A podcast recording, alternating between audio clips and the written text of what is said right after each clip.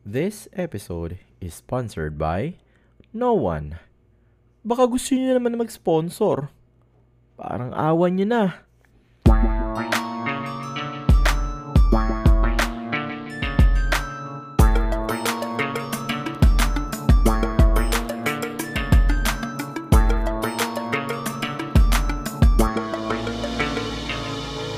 Welcome to Buhangin Brothers Podcast with your hosts, RJ and Jomar Jay. Welcome sa isa na namang episode ng Buhangin Brothers. Kamusta RJ at Evan, mga pare?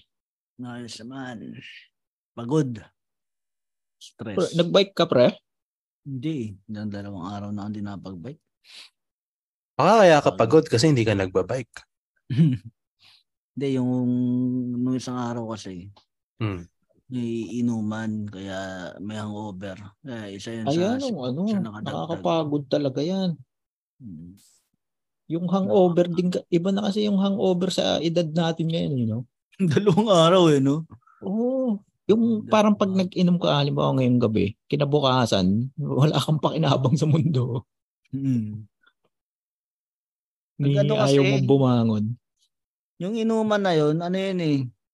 Celebration ng mga nag-champion doon sa liga namin. Hindi ka naman nag-champion ah. Oo eh. Sama ka doon?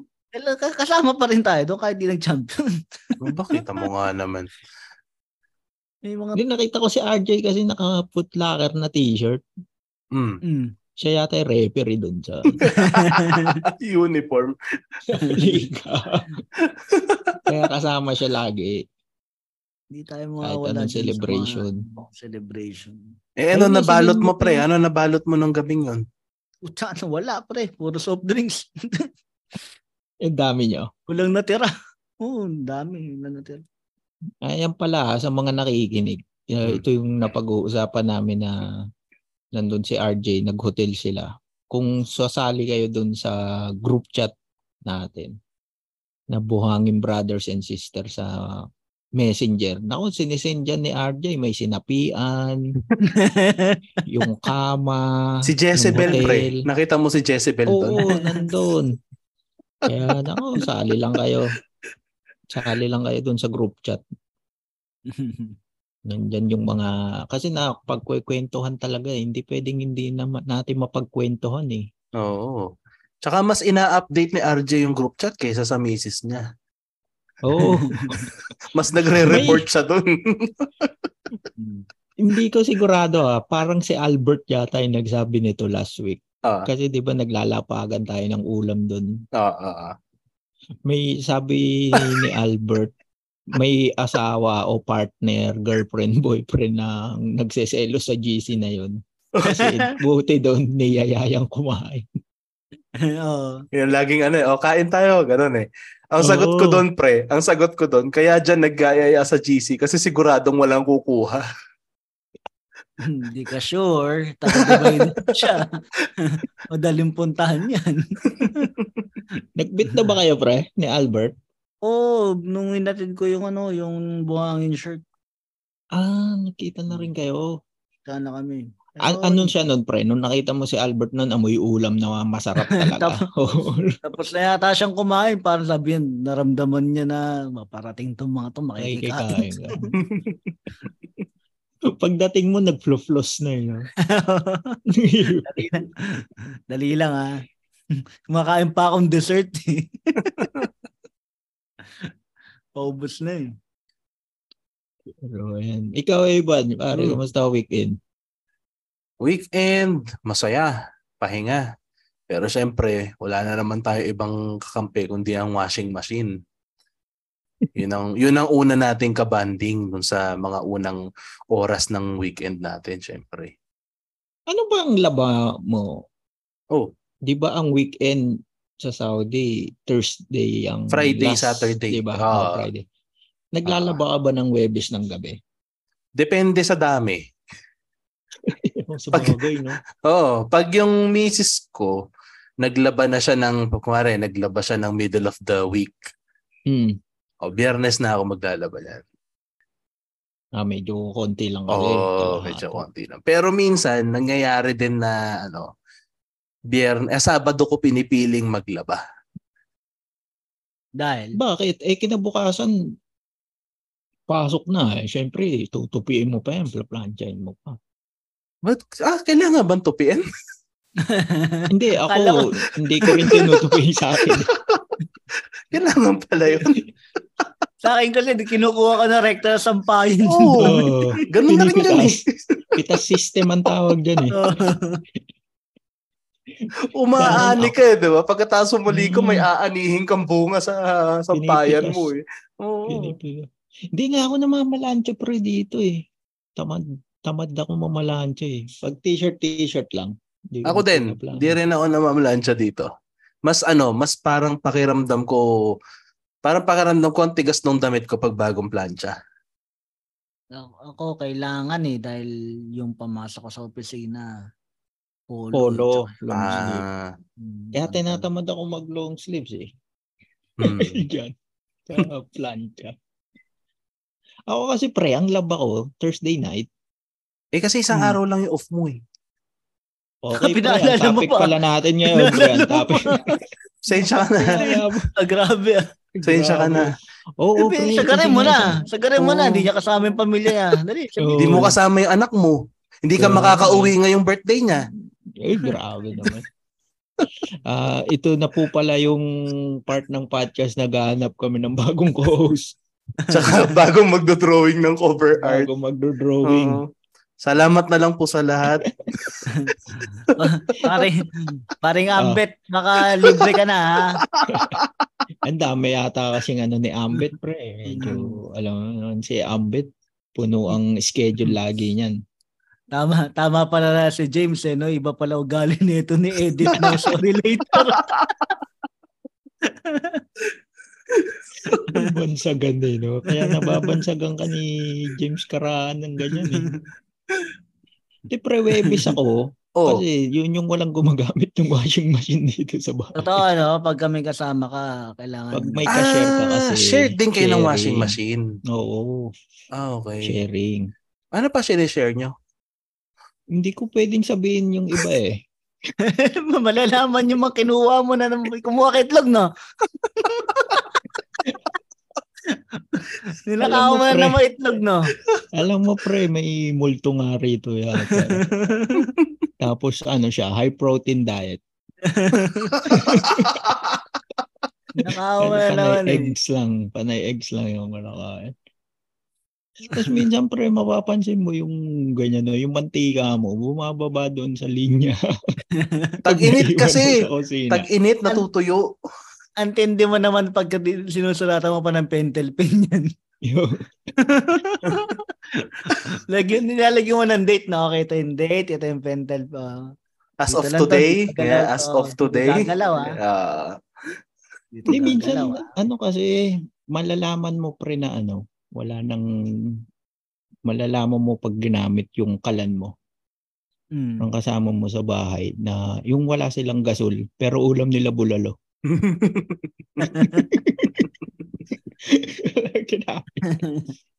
Hindi kasi ako nagagasol eh. Naka-induction ako eh.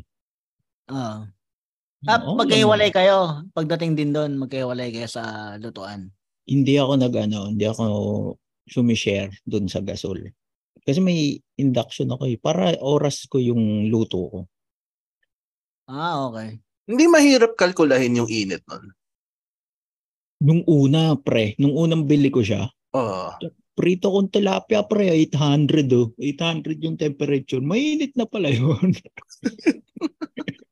Sunog, eh. Pero maganda siya, no? Pagka yung, unari patapos ka na, no? O, patayin mo na yung induction. Tapos, pa rin siya? Tuloy-tuloy pa din siya, no? Yung init niya. Hindi siya. Maganda na, eh. Tsaka, kasi yung sabaw, maganda yan. Yung gasol kasi minsan pre pag naubusan ka sa gitna ng pagluluto. Medyo nakaka-stress 'yan. Ang galing na puto pinas. Nai-stress ako sa ganyan pre. Ang tindi ng pasok na 'yon. Kasi kala ko mapupunta na tayo kay Neri. Hindi. Marami ng ibang podcast. Narinig ko na yan sa pakinggan nyo yung gusto lang namin podcast. Pinag-usapan nila dyan, nila Richard Tan, Juan Paulo, sila RG, saka si RC. Pinag-usapan nila yan kay Mary. Huwag na tayo dyan kay Mary, pre. Pero pasok pa rin, di ba, ang pag-usapan natin tungkol sa stress, no? Mm. Na-stress din ba si Mary? Na-stress si Chito, magtanggol sa asawa niya. Hindi, naging stress reliever ko rin yan nung dati pa. Nung may parang 2013. Alam ko yun. Oo, 2013. 2013 ba yan? Oo. September 16 niya. Oo, patalo. Dalawa yun, di ba? Naubo ka ba? 2 weeks pagitan. Naubo ka rin. Hindi. Pre, pag hindi ubo, atching lang. Kumaching, tapos kumanon sumara din. Oo. Nagpapagawa ka ba ng bahay, pre? Napakasarap niyo talaga. Nagpapagawa ng pre, bahay. Pre, sa mga kwarto niyo, yung kama may katabing sopa.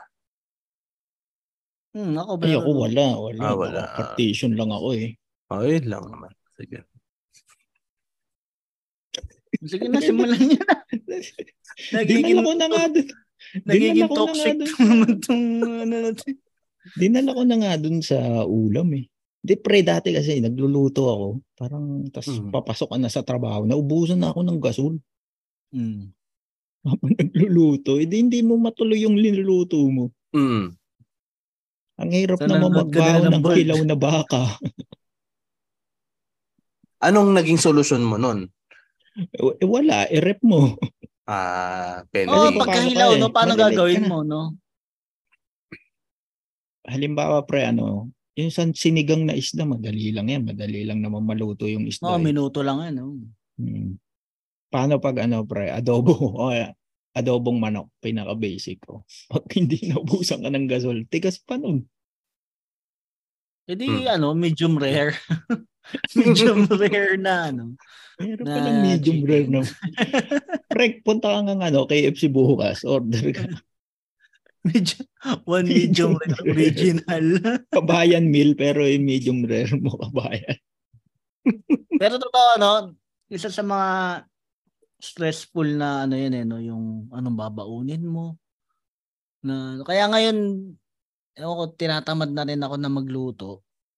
Kasi nga, di ba, mag-isa lang ako o minsan yung kaibigan ko nag-share kami minsan bumibili na lang kami, mas madali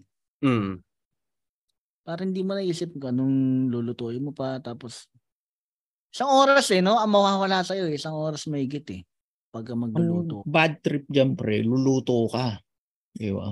Ikaw pa yung maghugas tapos kain, saglit ka lang kakain. Tagal mo niluto, ang bilis mong makakain, no? Kaya lang, ako, mas prefer ko magluto kasi mas tipid talaga siya. Mas tipid siya. Kahit mag-isa lang ako. Minsan, yung budget ko na pagpalagay mo ng... Kasi ako, hindi naman ako kumakain ng basta-basta, pre. Nag-uulam. Kilala nyo naman ako, eh. Kaya yung budget ko na 20 real sa isang lutuan. Minsan, dalawang araw na kainan na yun. Maswerte mo, pagluto ko. Dalawang araw? Kasi yung 20 ko, maabot na sa linggo minsan. Paano? Binibili mo yung 20 mo, mantika lang eh. Tapos magnanako ka lang ng itlog dyan sa rep. Bibili siya din ng mantika, 20, 2 litro. Huwag ko na kumpare ko naman yan. Hindi naman nagreklamo. Ikaw, Evan, kasi syempre, 3 kayo dyan, pre. Kasama mo yung pamilya mo sa anak mo . Oo. Nagluluto. Oo. Nagluluto ka. Nagluluto lagi. Yung misis ko. Yun yung Pero, depende. Depende sa naging... naging takbo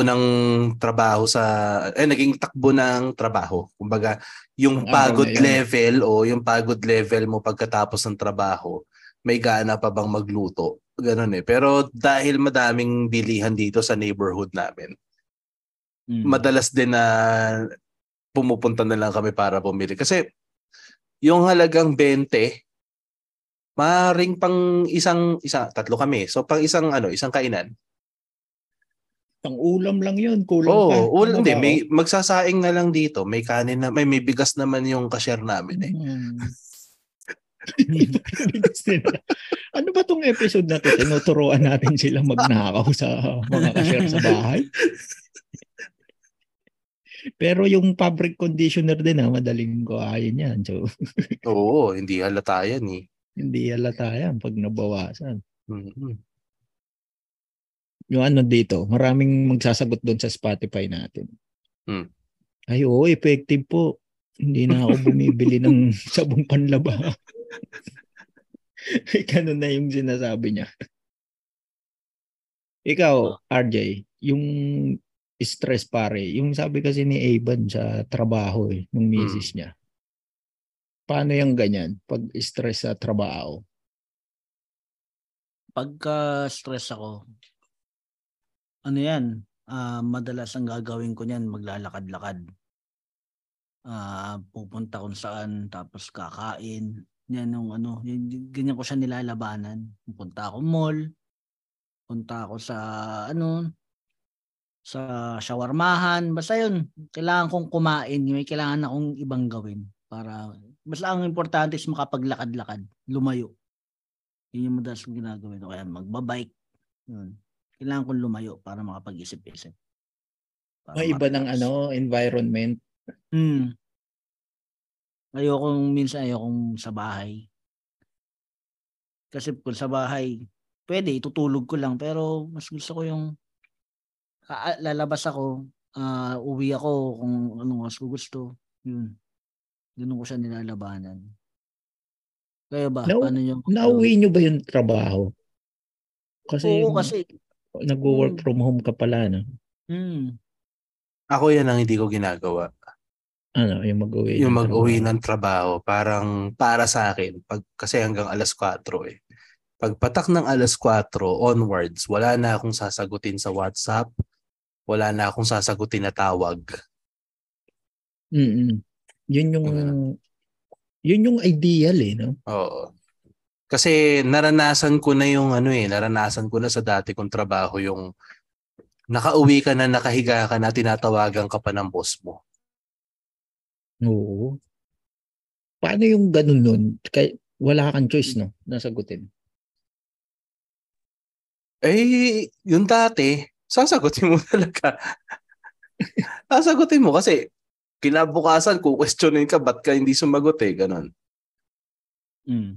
Tapos, hindi, ang ginagawa ko na lang dati noon, bago ako umalis ng opisina, magsasabi ko dun sa pinuno, sa pinaka-superior ko, na uwi na ako, may kailangan ka pa ba sa akin, ganyan. Ah, ngayon yan? Hindi, yung dati yun, dati. Ah, okay. Ngayon, so far, ano naman eh, medyo pag umalis na ako ng opisina, na-gets na rin nila, may iba akong ka-opisina, medyo ganon, sasagutin pa nila yung tawag, after work, ako hindi na. Bahala ka dyan. Wala na ako sa opisina, tapos na ang trabaho ko sa araw na to. Although minsan, sasagi pa rin sa isip mo yung kuwari may pending ka, may backlog ka. Sasagi pa rin siya sa minsan nga napapanaginipan pa eh. Diba? Oo, hindi mo maano. Nangyayari na sa inyo yun? Hindi mo maiuyasan. Oo, akin pre, minsan napapanaginipan ko rin yung ano eh, trabaho sa reception minsan, diba? Saan kayang airlines yun? Piloto yun ah. Piloto yun. Yun sa akin naman, hindi parang okay din kasi hindi siya pwedeng iuwi. Parang pag out ko, ayaw, kahit nga yung isipin mo lang yung trabaho mo eh. Yung gagawin mo bukas, ayaw mo na siyang isipin. Mm. Parang pag uwi mo, may ilo-look forward ka. Ano bang ano?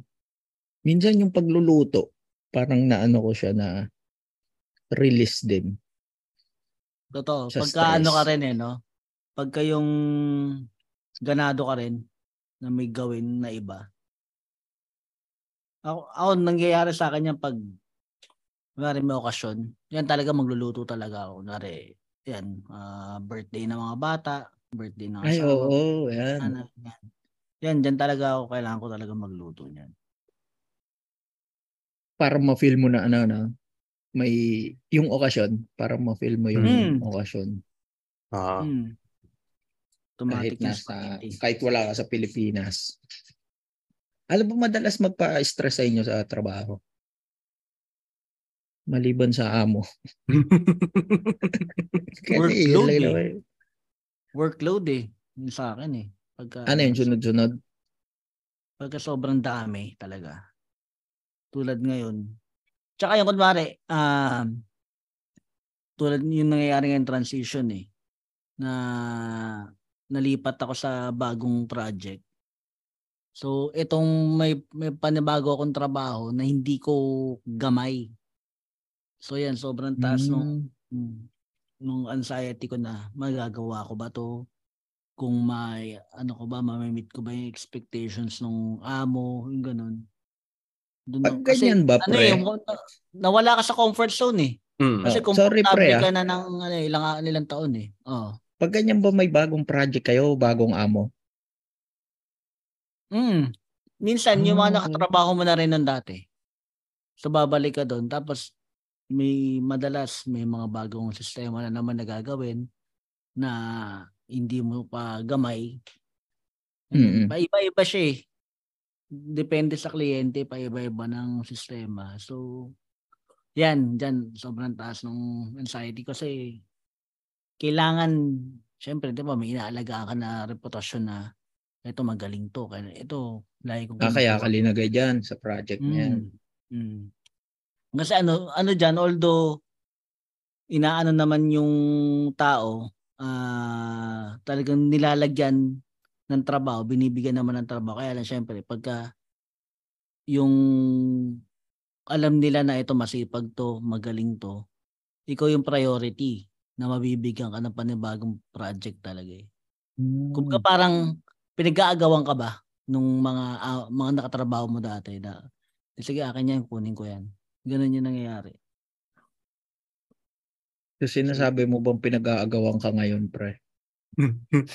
Ngayon nga, hindi na eh. Dati pinag-aagawan pa ako dati. Dami kang workload ngayon eh. Hindi, ngayon, iba ngayon eh. Iba tong trabaho na to. Kumbaga parang, pero ang sabi naman nila, temporary. Dadalhin din ako dun sa, kung saan ako yung comfort zone ko na type ng trabaho, dadalhin din ako dun. Sa ngayon kasi hindi pa nagsimula yun eh, yung project. So temporarily dito muna ako sa isang trabaho na hindi ko gamay. Hindi mo pa gamay, kaya na-stress ka. Kaya na-stress ako dun. Ikaw, Evan, pare, ano kina-stress mo this week? Para na tayong topak and tantrums. Shout out kay Kian.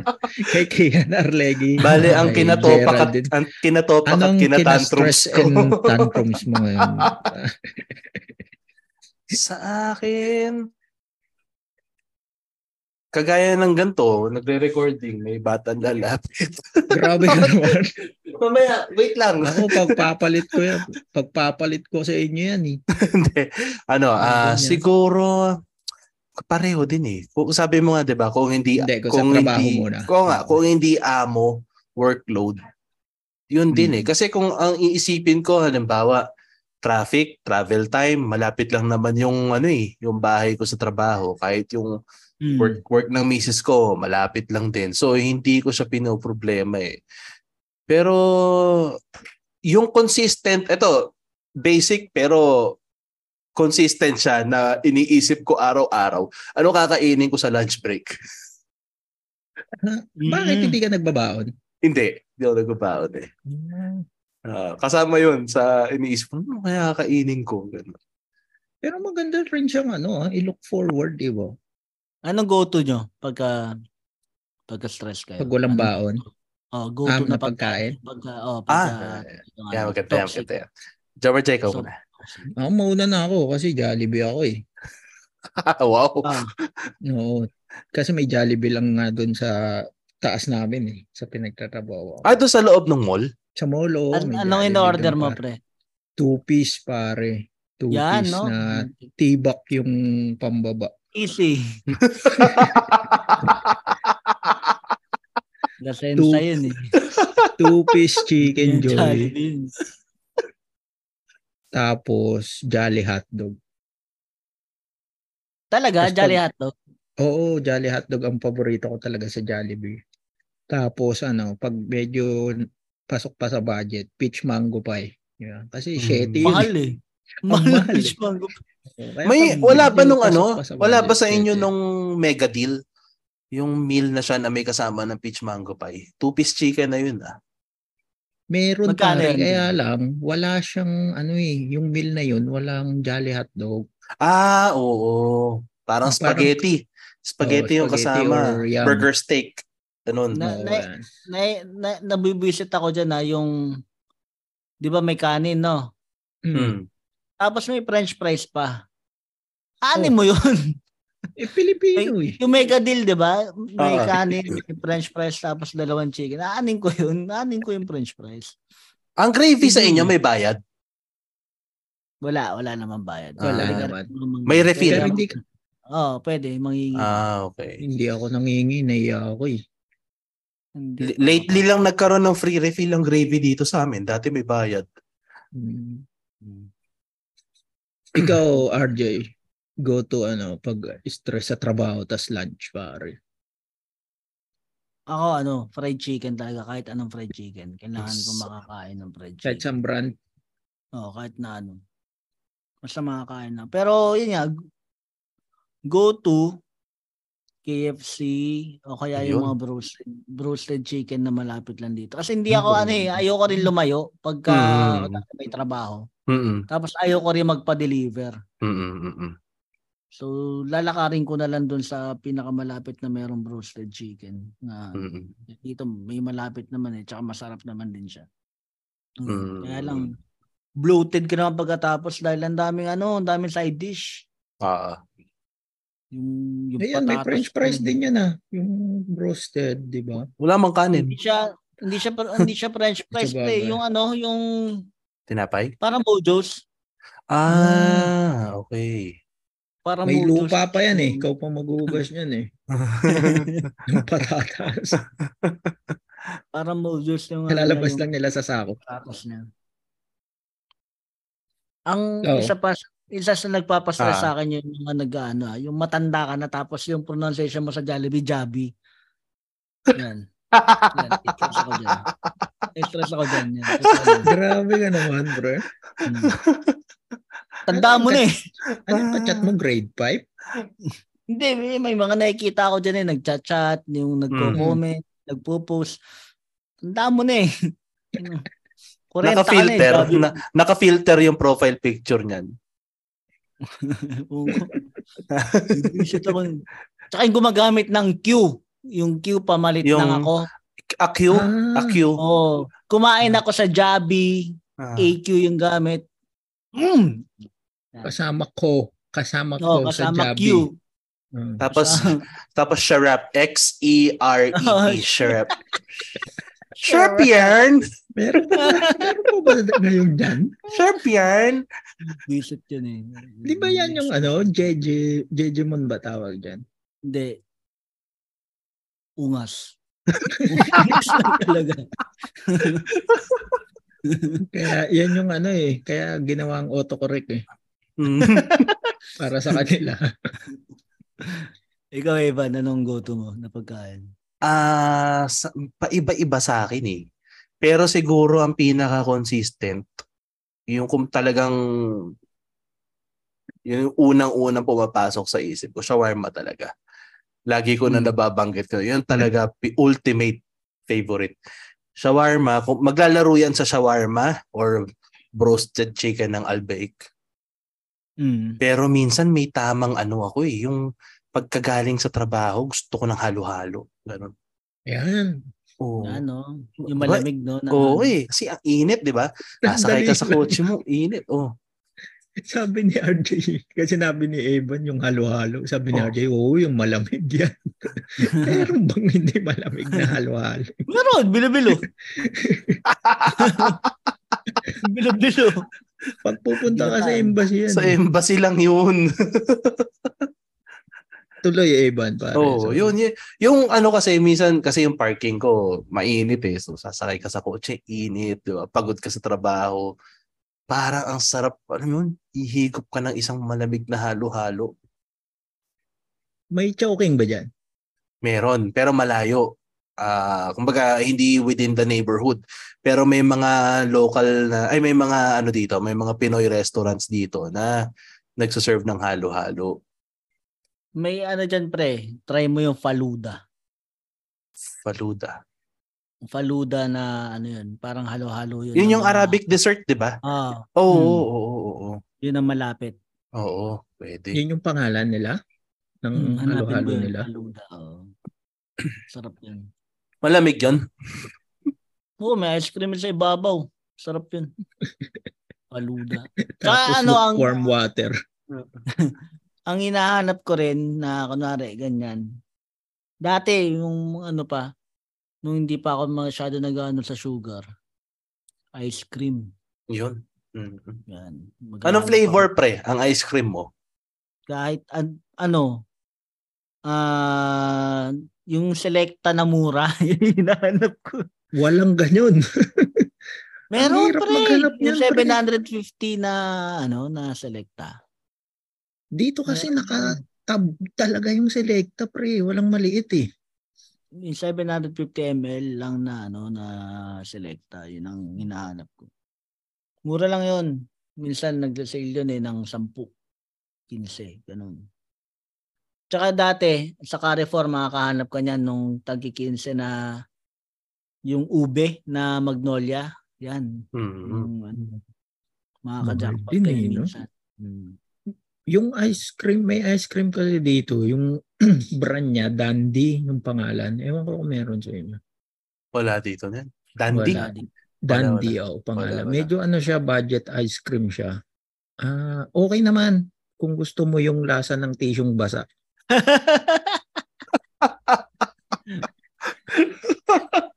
Pag talagang gusto mo ng ice cream ng araw na yan, tas wala ka pang sahod, pwede na. Hindi, ang pinaka ano dyan, yung bili mo yung cone. Yung naka-cone na, parang cornetto. Yan, medyo quality yun eh. Kahit na mga Ako Magnum yun dito. Medyo pricey lang, pero masarap kasi. Alam mo ba, paborito na pasok pre, Sinigap na kita. Hinihintay ko nga eh. Tuloy. Pangarap ng lola ko yan eh. Yung Magnum, pre. Oo. Kaya lang, 45 yung dala niya. Ako yung Magnum, pre, na ano, white chocolate. Kasi, may, ang grocery rin nga dun sa mall na pinagtatrabahan ko, Carrefour. Meron lagi. Magkano yung ganyan? 5? Tapos no? pwede na sa 5. May premium eh. Parang 7. Sarap. Magnum Gold pre. Parang ganun. Magsasale pa minsan no? Oo. Kaya lang nasa isang box siya pag sinil. Nakakakabaiwan sa rep. Paborito. Alam mo pre, paborito na lola ko Magnum 357.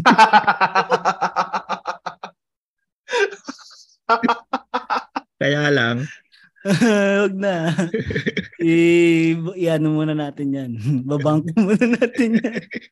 Hirap ba sulit? Evan, pare, anong ice cream ang ano? Ako palaging vanilla. Pareho kayo dito ni Jarvin, no? Sa ayan. Sabi niya, section. Vanilla. Pero vanilla. Vanilla yung kanya. Iba yun. Naunsa ka man, Jarvin. Oy! Vanilla ko. Hindi ako mahilig sa chocolate na ice cream eh. Yung mga chocolate or strawberry, ganyan. Ayoko. Laging plain vanilla lang ako. Kapag nga, pero minsan... Brand, pare? Walang baka specific naman yan. Walang specific brand. Kasi yung Ben & Jerry's, mahal dito eh. Mahal na parang yung maliit 20+. Tsaka ano lang, meron lang certain na mga supermarket na mabibili mo siya. RJ, kasi nagsasalit, nag-iusap kami ni Evan. So si RJ parang atakihin na eh. RJ, ano ba nangyayari sa'yo? Ilabas mo yan. Jarb, ayaw mo ba ng Rocky Road? Uy, Paborito ko yung Rocky Road kasi may mga marshmallow siya, di ba? Kaya may sinabi si Sak sa chat, oh. Ang sabi naman ni Sak Randolph dito, nakasama natin sa recording. Ayaw mo ba ng pinipig, Jarvis? Grabe naman kayo. Nagsishare lang ng gustong flavor si Jarvin. Ba't nga binibigyan na ibang flavor na Ayaw niya nga yan eh. May allergy kasi siya doon. Oo. Ayaw. May allergy sa manok yan eh si Jarvin. Kaya ayaw niya ng Rocky Road eh. Naku, napakasaya sa chat. Ayan o. Kung, hindi siya makapag-unmute eh kasi tinanggal ko yung kapangyarihan niya pag-unmute. Tenya ka na, Jarvis, ha? Ikaw naman ang opening namin, eh. Ayos lang. Bawi ka na lang. Bawi ka na lang sa voiceover. Pre, makakwento ko lang. Balik lang sige, tayo. Sige. Yung na-stress ako, pre, last week. Sira-air kong ko rito. Naku. Yan ang bad trip. Sa tinitirang ko. Ang hirap, pre. Tapos summer. Nung ang AC ko kasi dito sa kwarto, split type. May isang gabi nun, pre, nagbuga ng yelo. Yun yung malapit na masira eh. Alam mo pag sira. Napakanta ka ba ng Let It Go? Pre. Nakagawa ako na snowman eh. Yan eh. Doon malalaman. Na nakatube. Talagang Middle East. Ayos na, may meme na kami. Ayun, pre, natutulog ako tapos kasi parang bandang paanan ko yun eh. Parang sabi ko parang ang lamig ng paa ko. Tapos maya-maya yelo na. Yung lumabas. Tapos ayun, sinabi ko dun sa may-ari. Di pinuntahan naman kinabukasan. Inayos yung capacitor. Okay. Kailan ko may dala siyang pinipig. Magkakawalo na tayo. Sabi, you have milk? You have milk?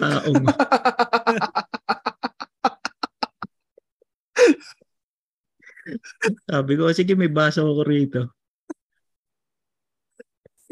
Nagawa siya ng isang gabi. Tapos kinabukasan, parang wala na naman lamig. Di-report ko na naman. Eh, kaya lang, panggabi yata ako nun. Report ko siya gabi. Parang nagalit pa sa akin yung may-ari ng bahay. Ba't ngayon ko lang daw sinabi? Sabi ko pa sa'yo, na panggabi kasi ako. Kaya ayun, ilang araw pre, binuksan ko tuloy itong electric fan ko. May hangin naman na bumubuga sa AC. Pero alam mo naman yung init dito sa atin eh. Hindi talaga kaya eh. Kaya ngayon, nandito ka sa recording, wala akong damit. Hindi ako pwede tumayo eh. Huwag mo na ipakita. Upo ka lang. Standing ovation sa atin. Tatayo pa eh.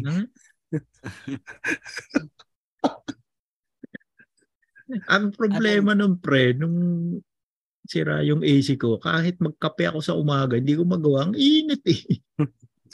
Nung dumating yung may-ari, wala ka rin damit?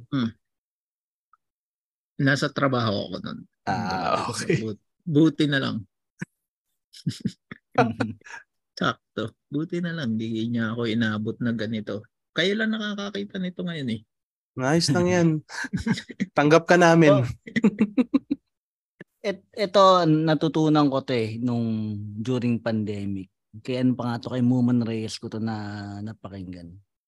Nung pagka nakatambay tayo sa AP, tinatanong niya ano yung small win ninyo sa araw na ito. Kasi diba, during pandemic, at least may magawa ka man lang na isa na parang in favor sa'yo. Kahit na isang maliit na bagay lang. Ano yung mga never niyong makakalimutan na small win ninyo? Nung, like yan. Ay, hindi lang bago, medyo matagal na.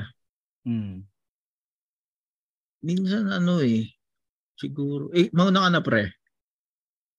Ako nung natuto akong magluto ng mga, yun nga, mga steak, tsaka yung mga salmon. Natuto akong magluto nun na, yun nga, di ba, ano lang, yung salmon steak, mabilis na naman, madali lang yan eh. Pero medyo natutunan ko siya kung paano. Mm. Yun, kasi nung panahon ng pandemic talaga, dun medyo nagsipag ako magluto. Kasi wala kang choice, no? Wala namang ibang gagawin eh. Magbababad ka sa trabaho o yun. Kumbaga, magbababad ako sa trabaho ng ilang oras. Eh. Tapos makikipagkwentuhan nga doon sa AP, tapos magluluto. Yun. Doon umiikot yung mundo ko. Hmm. Araw-araw doon doon siya nag-revolve. Ikaw, Evan, pare. Yung mga ganyan. Pasintabi sa isasagot ko, mga pre. Pero ako'y kahit pagod sa trabaho, kailangan ko magmukhang fully charged eh. Kasi ang small win ko lagi, makalaro yung batang maliit dito sa bahay. Ayun na, no? Oo eh. Kumbaga, alam mo yung kahit igala, kuwari gusto niyang gumala, siyempre bata pa, hindi niya naman maiintindihan kung ano yung totoong gala. Kahit pupunta lang kami doon sa mga maliliit na supermarket or bakala, sa dito maliliit na tindahan yan. Sabihin ko lang, sige, kuha ka ng gusto mo. Kaya isa lang, kukuha lang siya ng isa. Okay na yan, masaya na yung bata, di ba? Minsan, kapag alam kong wala akong lakas na igala siya, pupunta na ako dun sa supermarket sa loob ng trabaho ko. Bibili na ako ng isang magpapasaya. Sabihin ko na lang meron akong surprise. Iabot ko na lang pagdating sa bahay. Kahit napakasimpleng candy lang yun, kahit ang pinaka-paborito yung yung egg surprise, yung Kinder. Kinder Joy. Pero mahal yun eh. May mas murang klase, di ba? Yung mga local. Yung kung ano-ano. Yung kung ano-ano laruan lang yung loob. Basta itlog din siya. May Minnie Mouse, Mickey Mouse. Yan, may malalaki pa nga yan eh. Tapos yun bibiling ko, yung mga mura na ganun. Kahit yun lang, may abot ko lang. Ayos na yun. Sa akin, ang laking bagay na nun. Sensya na. Kasi kailangan mong kailangan mo ng energy rin eh pag uwi. Kasi hindi alam nung bata kung ano yung pinagdaanan mo eh. Basta ang alam niya, ikaw yung tatay niya, makikipaglaro ka sa kanya ngayong gabing to pag uwi mo, maglalaro tayo. Eh minsan minsan ang gagawin ko na lang, sige. Let's play kunwari sleeping si daddy. Panggugulan eh. Life hack. Kumare, sleeping si daddy, 5 minutes. Ganun. Ganun na lang. So, ganun natin dinadaan. Ako siguro ngayon,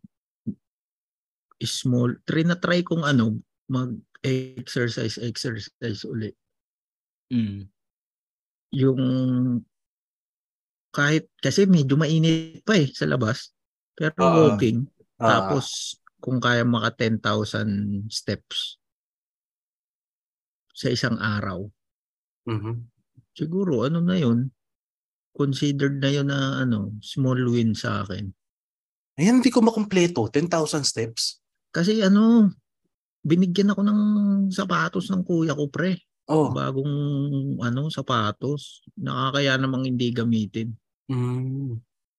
Hoka, tas kulay orange. So, di ba?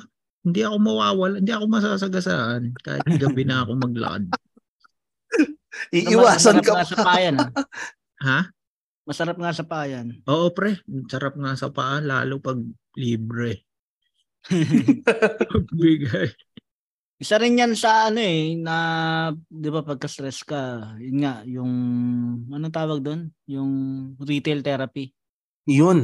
Oo, doon. Nako, mahirap rin yan. Nabanggit natin yan sa isa sa mga previous episodes natin eh. Yung sa temptation episode, yung retail therapy. Bumili ka sa mall, no? Oo, yan si RJ yung talagang laman ng outlet eh. Yan may sinukat na ako na ganyan yung Hoka na tsinelas. Ang sarap sa paa. Pero pinigil ako sarili ko kasi 200 pa siya eh. Mahal pa eh. Medyo pricey nga yung Hoka pre. Medyo pricey. Pero maano nga siya sa paa, malambot. Tas ang target ko nga pag ngayong siguro next month medyo okay na yung temperature sa labas. Mas mapapadalas na yung pagwo-walking sa gabi or kahit takbo-takbo ng konti. Share ko lang. Ako pag yung stress na, yung on the spot na stress na, 'di ba? Maraming maraming coping mechanism ang bawat tao, yung iba mag-yosi kanya. Ako ang takbuhan ko, yung ini-inhale na mentol.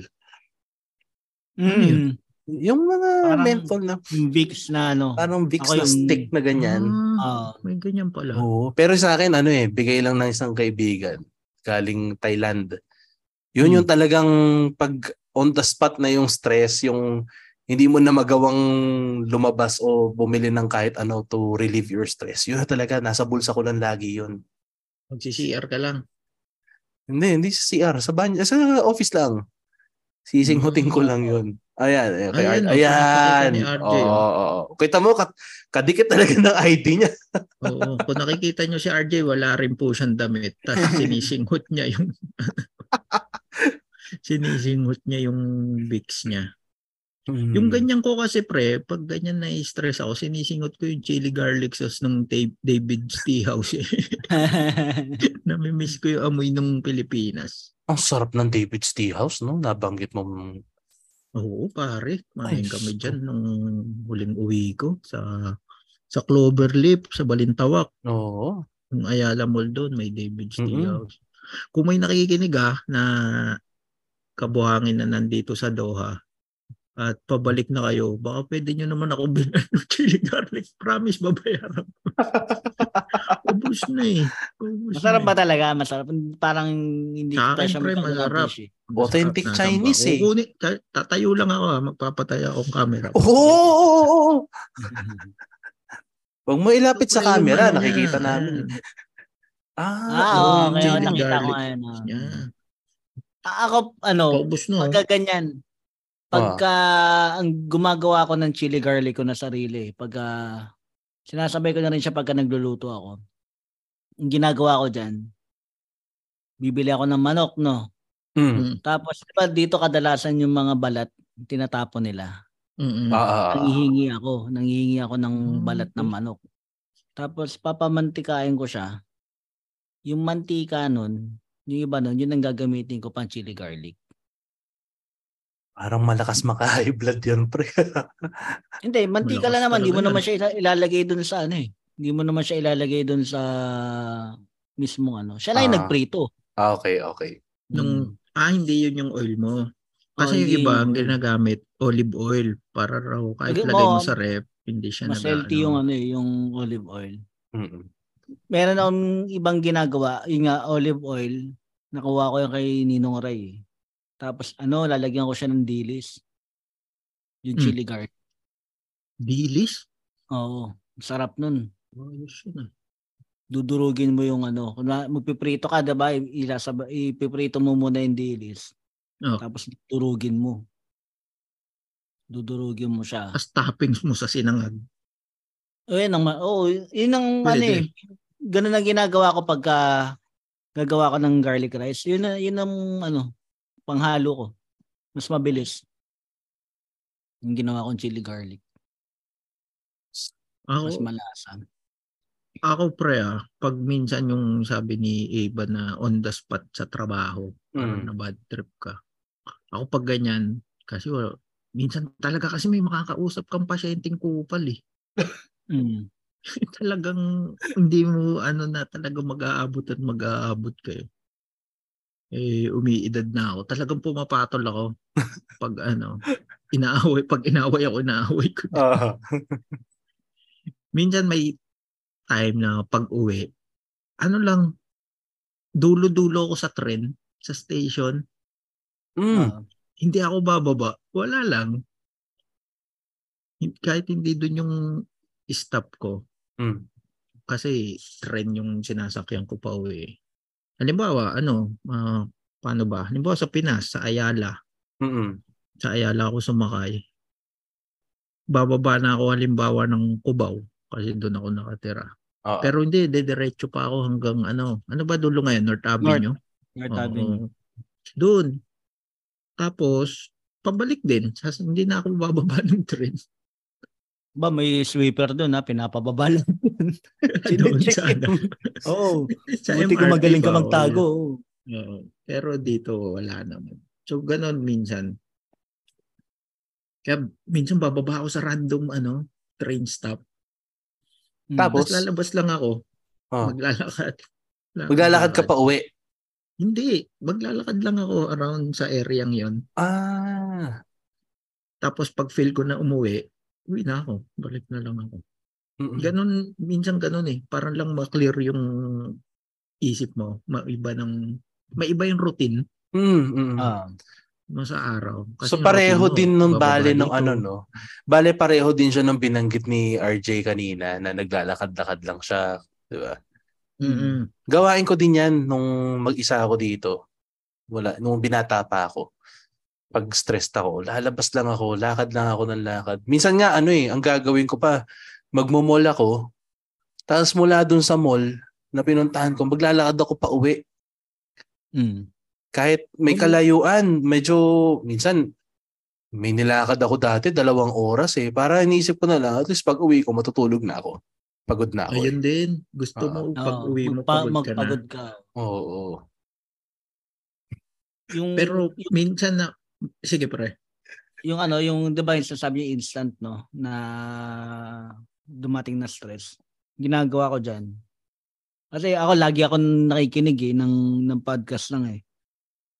Pagka ganun, may biglaan. Tigil ko yung podcast. Either manonood ako ng kahit anong ng Rapid Tulpo na video. Or nakikinig ako ng music sa Spotify na yung mga ano 90s. Yan pre, diyan tayo sa music. Para may maalala ka na nung kabataan mo, maalala ko yung memories na ganito, nauna ko siya napakinggan o kaya. Marami, may pumapasok sa isip mo na memories. Ano mo, RJ, go-to music mo pag ganyan? Specific artist o sino? Wala eh, ano? 90s halo. Talaga na halo-halo. Genre. Halo-halo.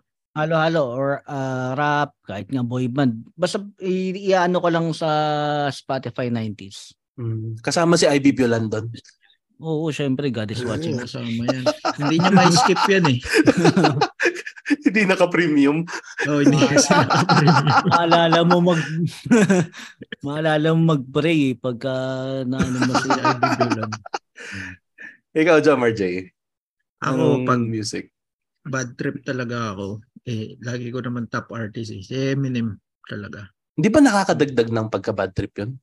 Kasi may angst si Eminem pag nag-rap eh. Oo. Parang ano, sinasabayan mo siya. Sa kanya mo itinadaan. Kumbaga lumalabas doon. Oo. Doon sa mga salita niya. Lalo yung ano, yung second album niya, yung Marshall Matters LP. Ayun. Ewan ko, kasi yung antig din ng album na yun talaga eh. Talagang yung galit niya doon sa mundo, galit niya sa nanay niya, galit niya sa... Diyan ba yung ano? Yung Kim? Ex niya na asawa. Oo. Doon yun, di ba? Galit siya doon eh. Skit kanta na parang pelikula. Oo. Ayan. Yan ang go-to ko pag medyo bad trip sa buhay. Si Eminem talaga. Tapos pag medyo malungkot naman, Frank Ocean. Hindi nakilala ng mga tito natin siguro. Pero kung nakikinig ka Frank Ocean, maglabas ka na ng bagong album pare. 2016 pa yung last mo na Blonde. Pero yun yung go-to ko. Rap talaga.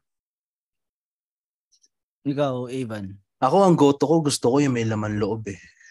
Yan ang ano, kaya tayo ano eh. Kaya tayo hindi nagcha-church pag Sabado na eh. De, ako ano, minsan meron akong tamang ano eh, OPM na yung mga panahon ng South Border, Freestyle Side A, yung mga ganon. Ilang taong ka na nun? Knowledge ako niyan eh. Sinong, ay ito pre, tetest natin si Avon kung sinong singer na side, ng South Border ang inabot mo? Oo, yun pala. Yung nagkaroon ako ng kamalayan sa OPM, Luke Mijares. Luke Mijares na, ay hindi. Pwede na, pre. Bricks Ferraris pala yung kay Ami. Bricks yung kay Ami. Alam ko, sasabihin ni Avon, pre, si Duncan eh. Yung Rainbow. Uy, yung Rainbow out na. Shout out natin Luke Mijares tsaka Duncan Ramos. Mga ninong ni Zoe yan. Ay, talaga? Nung binyag ba pre naka-bonnet? Naka-bonnet pa rin si Duncan. Pinalakasan ko nga yung aircon eh. Kasi naka-bonnet lagi yun si Duncan. Pero si Duncan yung yung gumagaya dati kay Gary V.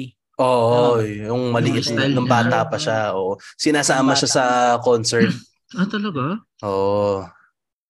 Inabot ni RJ yun, no? Ganun katindi. Isa yan sa artist ko na pag medyo, malungkot ako yun si Gary V. Gary V, Beatles, yan. Yung mga pinapanood. Lalo pag naalala ko yung tatay ko, Beatles. Paborito ng tatay mo, Beatles? Oo. Anong era ng Beatles yung pinaka-paborito niya? Lahat eh. Wala siyang parang naging lahat ng Beatles na siguro lang, hindi niya na masyado pinapakinggan yung mga pinakabago, yung mga bagong ng Beatles. Yun yung Yoko Ono. Featuring J Cole, wala na yan. Hindi kasi kanina naalala ko, napakinggan ko yung episode ng ng 3040. Pinag-uusapan nila doon kanina ang sandali yung tatay niya, yung tatay ni Tristan. Tapos naalala ko yung tatay ko. Lang yun eh, tanghali, bumibilang pagkain, tapos napakinggan ko, sabi ko, naisip ko, hindi ko pa na masyado nakausap yung tatay ko nung last year. Kumbaga parang ilang oras lang. Tapos yun nga nawala na siya. Parang medyo naiyak ako na parang ito mo ginawa mo Tristan Ting. Hindi lang ako na pumasok lang sa isip ko yun. Realization. Kaya medyo na rin ako kanina na medyo nawala din ako sa balance nung Pero ayun wala, part ng buhay. Ganun talaga. Hindi minsan doon mo rin maalala pag nakikinig ka nung alam mong paborito niya. Diba? Ako kasi hindi ko kaya makinig talaga ng mga lumang tugtog eh. Ako na-appreciate ko ngayon. Tulad ngayon, ang go-to, kunwari bago ako mag-bike, ang pinapakinggan ko, sigurado ipiplay ko niyan yung kay Diana Ross, yung I'm Coming Out. Hindi ko alam kung bakit. Pero yun yung pump up ko, pre. Teka lang. Pre? Oo. Tapos ko naman namin, pre. Sige na. O, ikwento mo na. Sige na, pre. Gusto mo ibang episode yan. Hindi, totoo. Yun yung inaano ko, I'm Coming Out. Tapos nagsusot na ako ng wig. Kaya pala edit na init ka sa ride niyo. Kaya pala panay ride kasi drag race. Cycling yun, hindi drag race. Sorry. Diba, totoo, ewan ko, siya yung naging go-to ko ngayon lalo pag bago mag-ride yung I'm Coming Out. Diba? Lang niya parang para sa akin parang napaka-lively, yung dati yung kay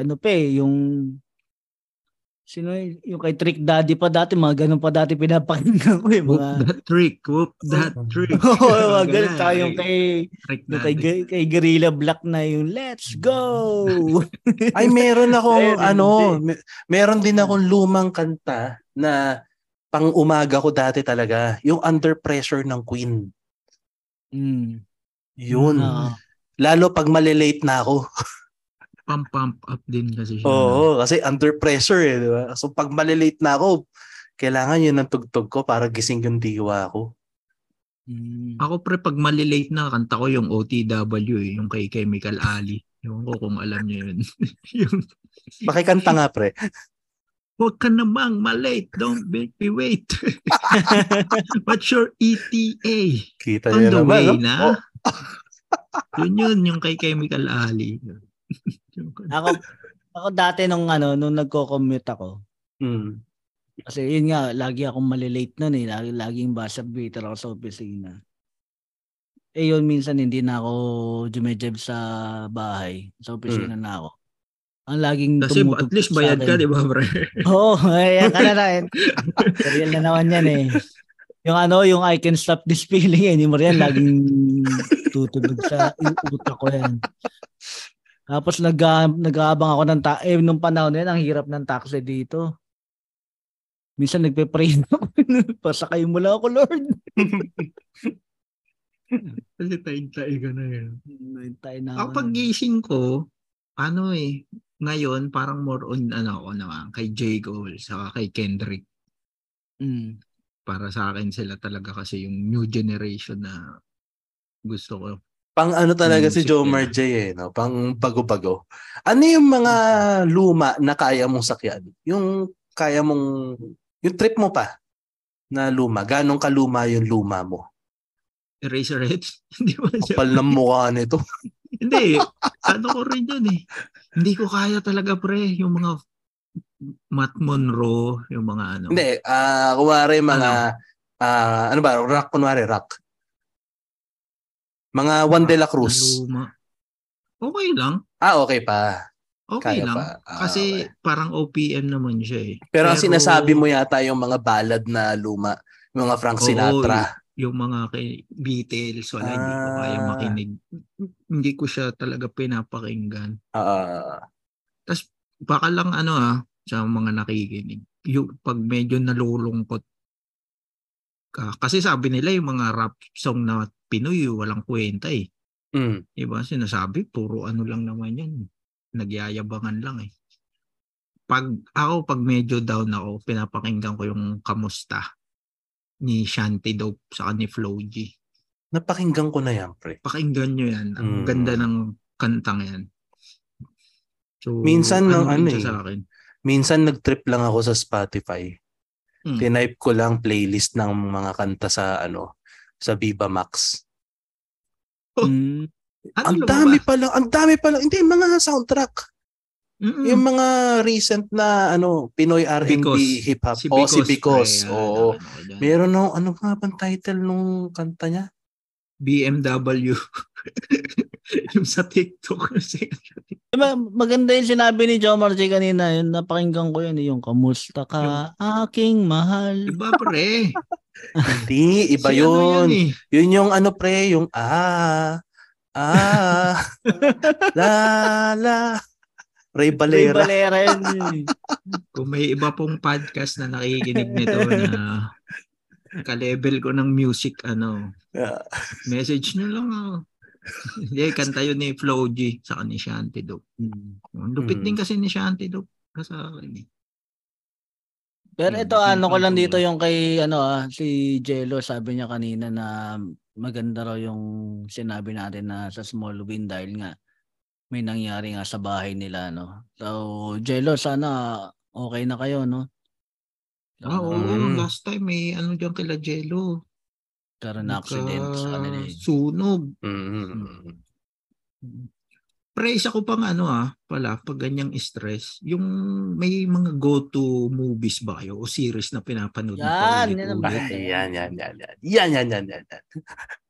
Na parang minsan bad trip ako eh. Gusto ko lang manood nito kahit video sa YouTube. Una na ako kasi hindi naman ako masyadong movie enthusiast eh. Si RJ maraming baon na yan eh sa pelikula eh. Oo, pero mga Leon Guerrero yan. De, sa akin ang meron akong favorite movie of all time talaga. Yun yung pang feel good ko. School of Rock. Jack Black. Oo, yun talaga. Ilang ulit na yun, hindi ako nagsasawang panoorin yun.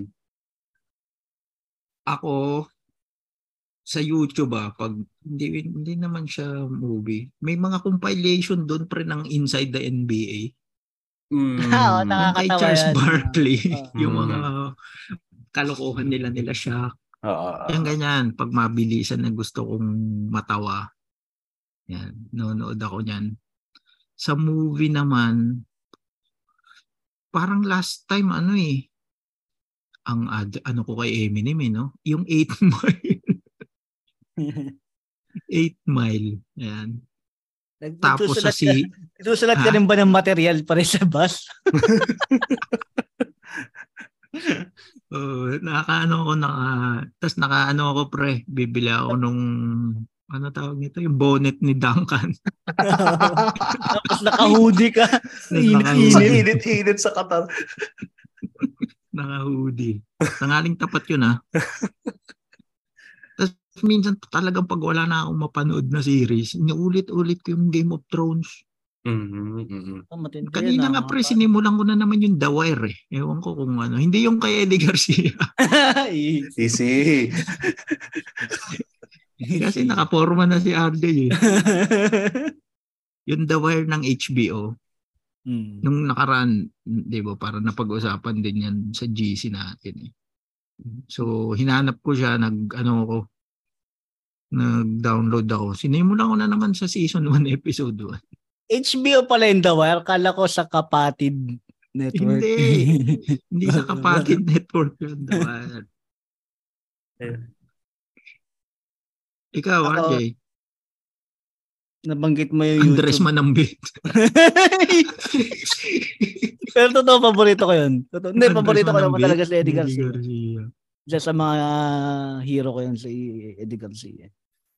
Yung kung sa YouTube, ako pinapanood ko yung yung sa tour po yung anong kailangan kung gawin.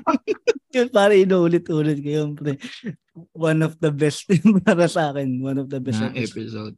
Yun. Paborito ko yun. Tapos, kung sa pelikula, sa Tagalog, Tito Vic and Joey, yung Mom, May We Go Out, Working Boys, yan. May Pag nanonood ba kayo nung ganyan na old na comedy movie, hindi ba kayo, kasi aminin natin medyo tumaas na yung kalidad ng comedy ngayon na-enjoy nyo pa rin or medyo nagiging critic na kayo? Hindi, kumbaga sa akin turn off utak na yun pagka ganyan. Turn off na yung utak mo yan na hindi ka nandito gusto ka mo lang i-enjoy na. Ilalagay mo lang pre yung ilalagay mo lang yung thought mo na nandun sa era na yun yung humor na yun. Kasi ako, nagkaroon ng time na ang minamarathon ko naman mga video ni Babalu. Nakakatawa. Na nung bata ako, hindi ako natatawa. Yung kung kailan ako tumanda, saka ako na-appreciate yung humor niya kung kailan wala na siya. Ito. Tapos... Eto lately may nakita ko may in-upload na ng Viva yung sa YouTube nila yung Pedro Penduko 2. So yun ang pinaplano ko na panoorin. Yung kay Jano? Meron na sa YouTube. So, yan, legal nyo nang mapapanood sa YouTube na libre. Sa anong channel pre? Viva? Viva, yung Viva na YouTube channel. Ganda yun. Ganda yung pelikula ngayon. Isa sa pinakamagandang pelikula na nagawa yan.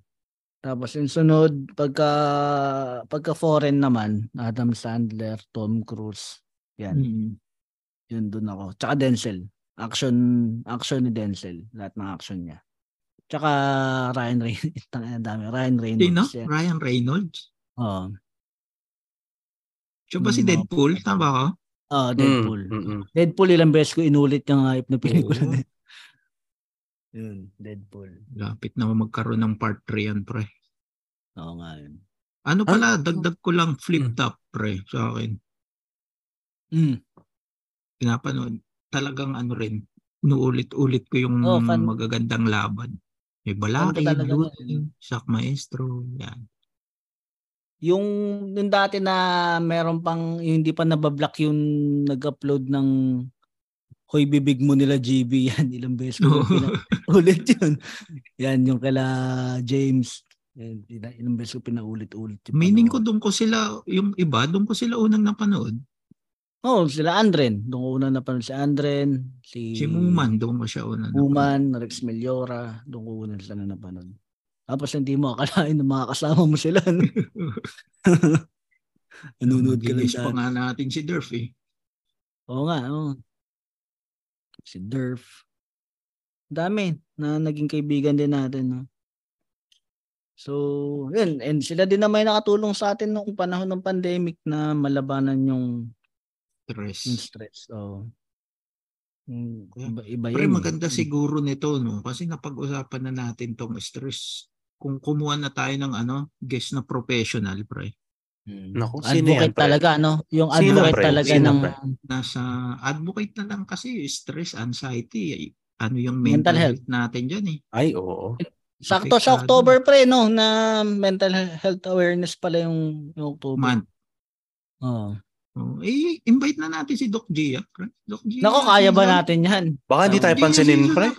Hindi, pre. Mabait si Doc Gia. Alam naman natin. Hmm. Ito na, pre. Yan bang si Doc Gia yung ano, Doctor for All Season? Nako, iba yun, pre. Santos yun eh. Pero hindi, pre. Di ba? Para mas makatanong tayo sa kanya. Kung ano ba talaga yung... Baka ano no, makapagbigay pa siya ng mga insights sa atin. Mm-hmm. O, at makatulong sa hindi lang sa atin pati sa mga tagapakinig natin. Oh, kasi tayo ano, share lang natin yung mga stress natin eh. Kung ayaw naman nilang makinig kay sino na yung coming out now? RJ, sino yun? Si Diana Ross. Diba? Eh, kung hindi nila trip si Diana Ross, hindi na tayo makakatulong sa stress nila. Mm-hmm. Ito, si Doc Gia makakatulong na siguro talaga to. Siguradong makakatulong. Yan, iba to na natin sa universe. Eh? Oo. Ito na. October 5, pre. October 5 yan. Sure mo na, pre. Sure na? Oo. Sure na. Nakausap mo na ba? Hindi na, pre. Ito. Ngayon lang ako mababato sa universe. Eh. Ngayon lang ako magbabato sa universe na may date. Sure ball na to ha? Oo pre, October 5, 6 a.m. Manila time.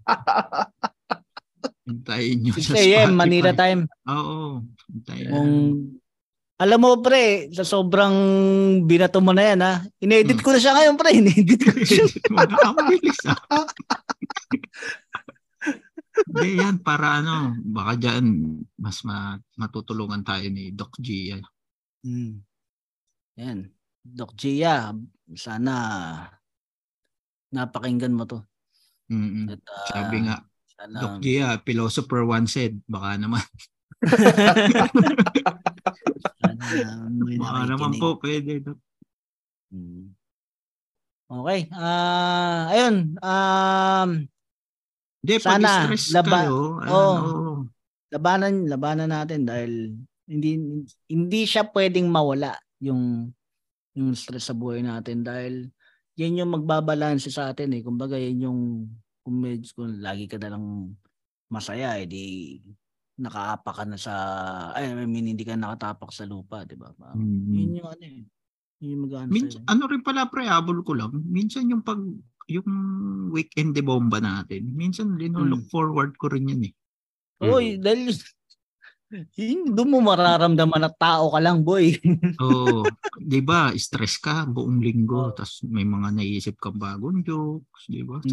Nakakatawa to. Pagtapos ng set mo, stress ka na naman. Oo, kasi bumomba ka eh.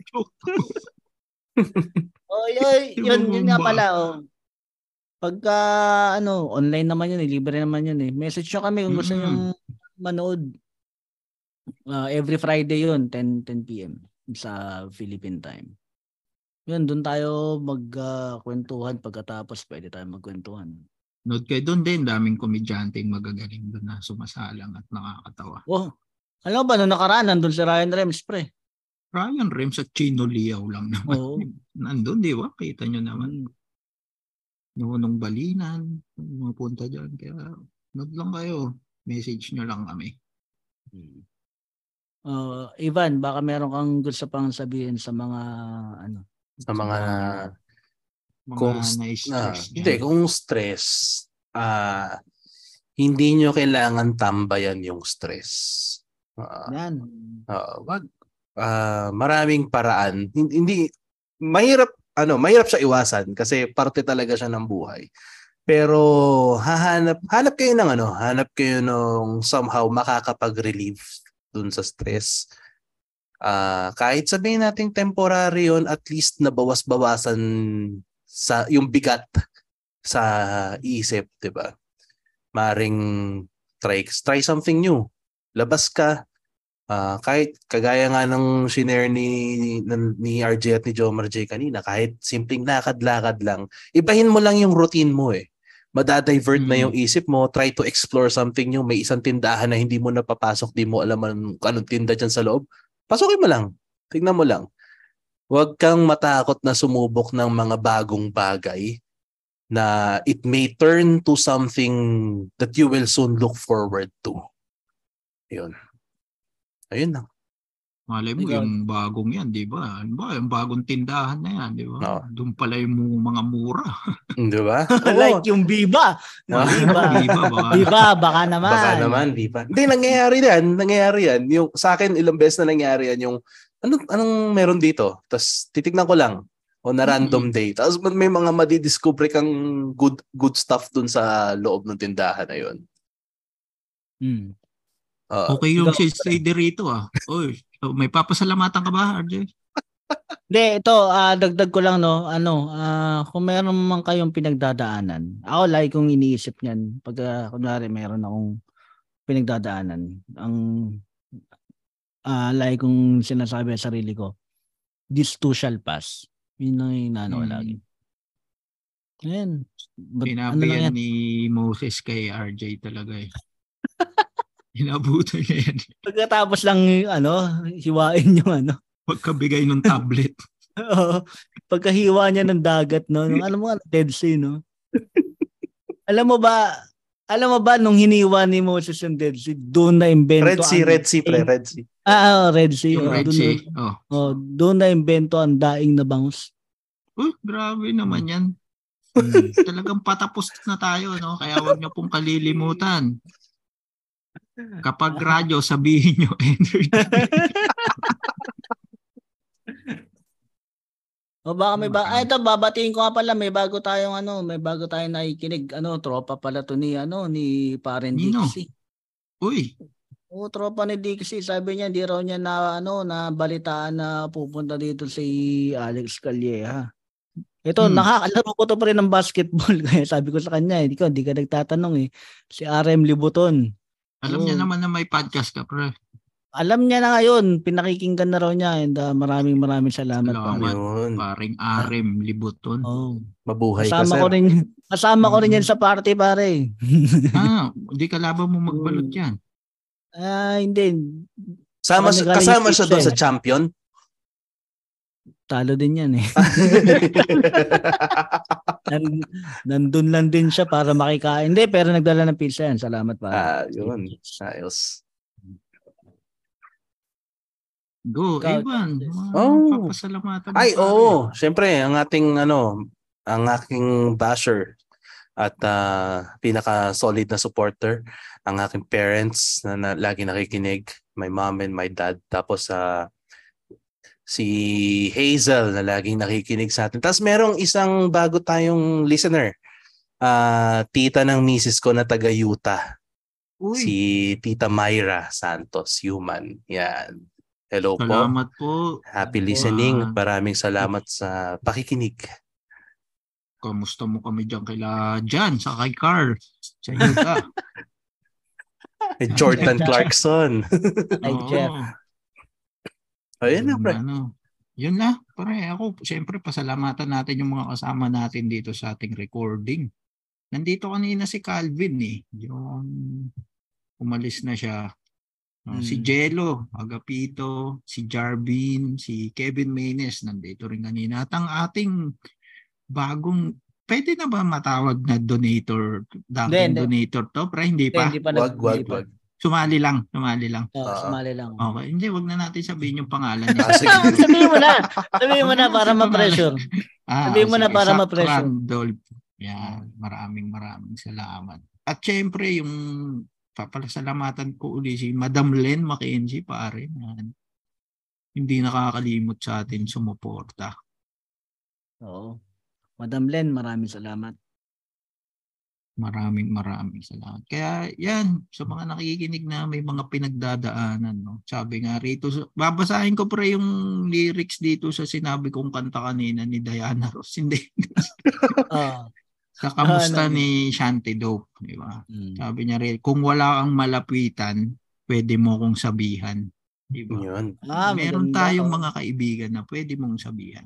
Yun. Sa sandaling kailangan mo ba to? Hindi ba to yan? Sabi na babulgang yun napanood ko. Tandaan mo na lang ang sabihin ko sa'yo.